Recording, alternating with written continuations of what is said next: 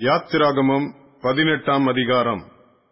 தேவன் மோசேக்கும் தமது ஜனமாகிய இஸ்ரவேலுக்கும் செய்த யாவையும் கத்தர் இஸ்ரவேலை எகிப்திலிருந்து புறப்பட பண்ணினதையும் மீதியானில் ஆசாரியனாயிருந்த மோசேயின் மாமனாகிய எத்ரோ கேள்விப்பட்ட போது மோசேயின் மாமனாகிய எத்ரோ மோசேயினாலே திரும்பி அனுப்பிவிடப்பட்டிருந்த அவன் மனைவியாகிய சிப்போராளையும் அவளுடைய இரண்டு குமாரரையும் கூட்டிக் கொண்டு பிரயாணப்பட்டான்.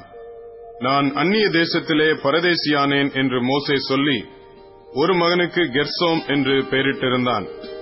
என் பிதாவின் தேவன் எனக்கு துணை நின்று பார்வோனின் பட்டயத்துக்கு என்னை தப்புவித்தார் என்று சொல்லி மற்றவனுக்கு எலியேசர் என்று பெயரிட்டிருந்தான். மோசேயின் மாமனாகிய எத்ரோ மோசேயின் குமாரரோடும் அவன் மனைவியோடும் கூட அவன் பாளையம் இறங்கியிருந்த தேவ பர்வதத்தினிடத்தில் வனாந்திரத்துக்கு வந்து எத்ரோ என்னும் உம்முடைய மாமனாகிய நானும் உம்முடைய மனைவியும் அவளோட கூட அவளுடைய இரண்டு குமாரரும் உம்மிடத்திற்கு வந்திருக்கிறோம் என்று மோசேக்கு சொல்லி அனுப்பினான். அப்பொழுது மோசே தன் மாமனுக்கு எதிர்கொண்டு போய் அவனை வணங்கி முத்தஞ்செய்தான் ஒருவரையொருவர் சுக செய்தி விசாரித்துக் கொண்டு கூடாரத்துக்குள் பிரவேசித்தார்கள். பின்பு மோசே கத்தர் இஸ்ரவேலின் நிமித்தம் பார்வோனுக்கும் எகிப்தியருக்கும் செய்த எல்லாவற்றையும் வழியிலே தங்களுக்கு நேரிட்ட எல்லா வருத்தத்தையும் கத்தர் தங்களை விடுவித்து ரட்சித்ததையும் தன் மாமனுக்கு விவரித்து சொன்னான். கத்தர் இஸ்ரவேலரை எகிப்தியரின் கைக்கு தப்புவித்து அவர்களுக்கு செய்த சகல நன்மைகளையும் குறித்து எத்ரோ சந்தோஷப்பட்டு உங்களை எகிப்தியரின் கைக்கும் பார்வோனின் கைக்கும் தப்புவித்து எகிப்தியருடைய கையின் கீழ் இருந்த ஜனத்தை விடுவித்த கத்தருக்கு ஸ்தோத்திரம். கத்தர் எல்லா தேவர்களை பார்க்கிலும் பெரியவர் என்பதை இப்பொழுது அறிந்திருக்கிறேன். அவர்கள் இடும்பு செய்த காரியத்தில் அவர்களை மேற்கொண்டார் என்று சொல்லி மோசையின் மாமனாகிய எத்ரோ சர்வாங்க தகன பலியையும் மற்ற பலிகளையும் தேவனுக்கு கொண்டு வந்து செலுத்தினான். பின்பு ஆரோனும் இஸ்ரவேல் மூப்பர் அனைவரும் வந்து மோசேயின் மாமனுடனே தேவ சமூகத்தில் போஜனம் பண்ணினார்கள். மறுநாள் மோசே ஜனங்களை நியாயம் விசாரிக்க உட்கார்ந்தான். ஜனங்கள் காலமே துவக்கி சாயங்காலம் மட்டும் மோசைக்கு முன்பாக நின்றார்கள். ஜனங்களுக்கு அவன் செய்த யாவையும் மோசேயின் மாமன் கண்டு நீர் ஜனங்களுக்கு செய்கிற இந்த காரியம் என்ன?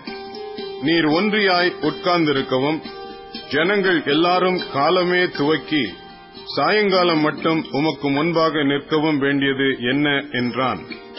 அப்பொழுது மோசே தன் மாமனை நோக்கி தேவனிடத்தில் விசாரிக்கும்படி ஜனங்கள் என்னிடத்தில் வருகிறார்கள். அவர்களுக்கு யாதொரு காரியம் உண்டானால் என்னிடத்தில் வருகிறார்கள்.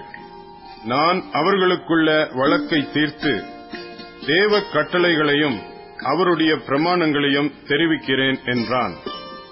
அதற்கு மோசையின் மாமன் நீர் செய்கிற காரியம் நல்லதல்ல. நீரும் உம்மோட இருக்கிற ஜனங்களும் தொய்ந்து போவீர்கள். இது உமக்கு மிகவும் பாரமான காரியம்.